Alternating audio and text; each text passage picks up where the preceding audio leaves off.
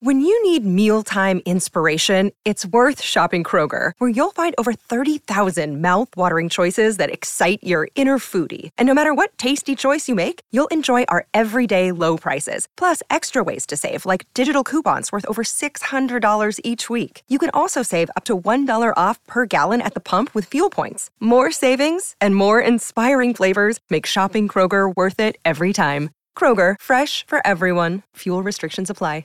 Another day is here, and you're ready for it. What to wear? Check. Breakfast, lunch, and dinner? Check. Planning for what's next and how to save for it? That's where Bank of America can help. For your financial to-dos, Bank of America has experts ready to help get you closer to your goals.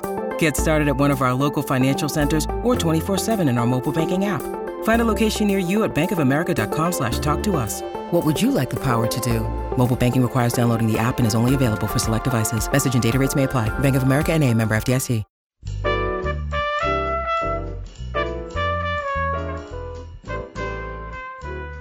It's another edition of Behind the Mic with AudioFile Magazine. I'm Jo Reed. I have Emily Connolly with me. Yesterday, we were talking about an abbess in the Middle Ages, Marie de France, who was also a great poet. And today, ta-da! Today, we're talking about The Perks of Loving a Wallflower by Erica Ridley, and it's narrated by Moira Quirk. Aha, Moira Quirk. She is also a great narrator. She did The Midnight Bargain by C. Polk Mhm. pretty recently, I think last year. That was so good. That was really fun. Okay, tell me what this one's about. This is a really delightful Regency romance about a blue stocking who's trapped in a family where her only worth really lies in her marrying the right man, and a rakish master of disguise who's been pining after her from afar. And I, Moira is just so good in this. She does an excellent job charming you, and she had me swooning and giggling over the romance between these two. And is so good at shifting between all those characters in the story. You know, I have to say, I am somebody who really gets down in the dumps as the days get shorter. So the idea of listening to something delightful is just perfect for me. Yes, I know. And this one, it's actually set in October. It's set in 1817 in October. And some of the Ah. descriptions of the changing leaves and everything, it was fun to listen to while I was out for walks in the woods and starting to feel the chill. And I think it's a fun one. So tell me a little bit more about it. Sure. So Philippa York is the blue stocking I mentioned. She's a smart and determined woman. She lives for her weekly reading circle with fellow blue stocking women.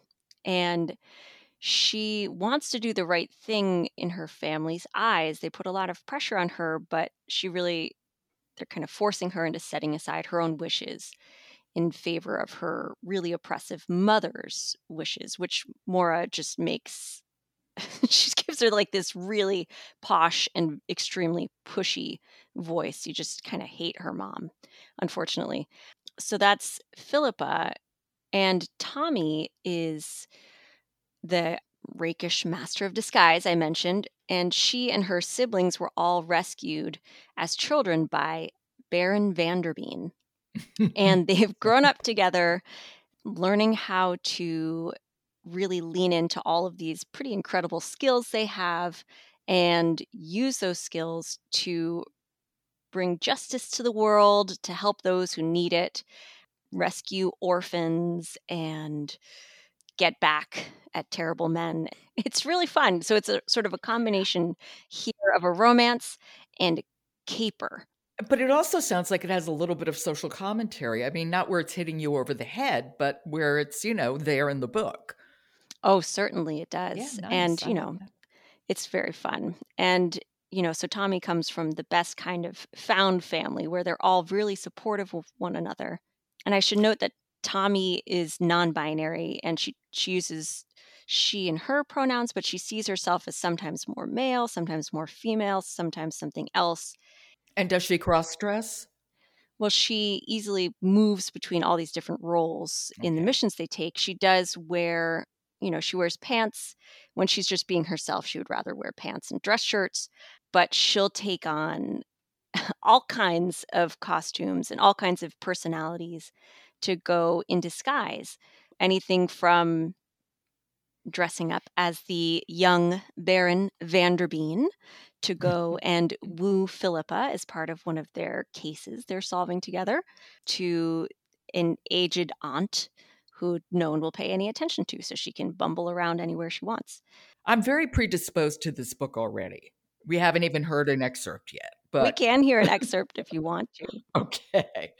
Can you set it up for us? Sure. This is a little bit more about Tommy and who she is and um, where she comes from. Okay. This is The Perks of Loving a Wallflower by Erica Ridley, and it's read by Moira Quirk.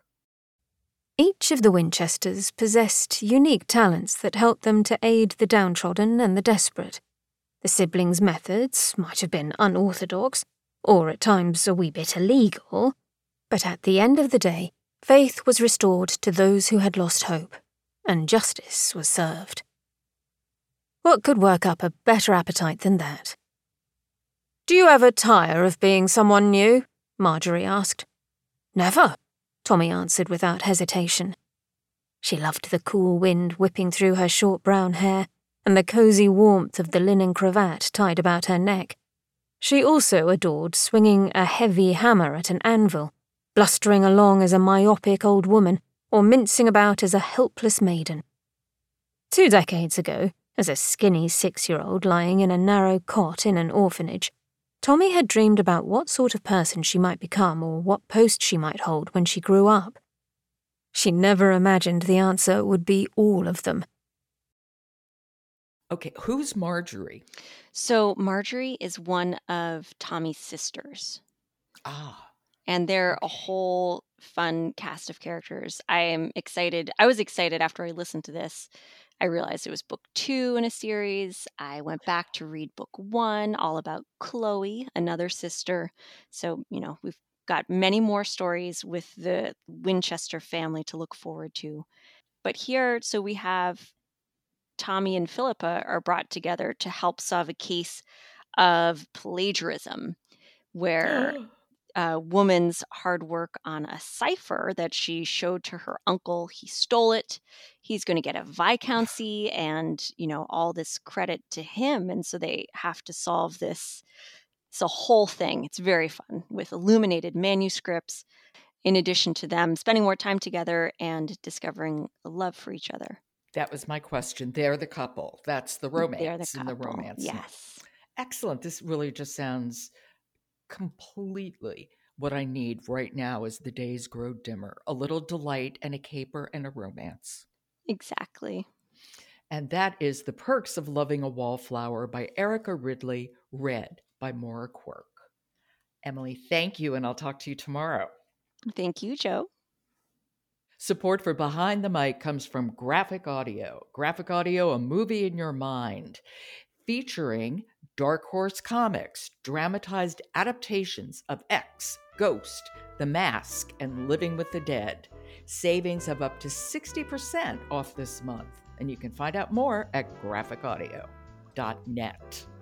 I'm Jo Reed. Talk to you tomorrow.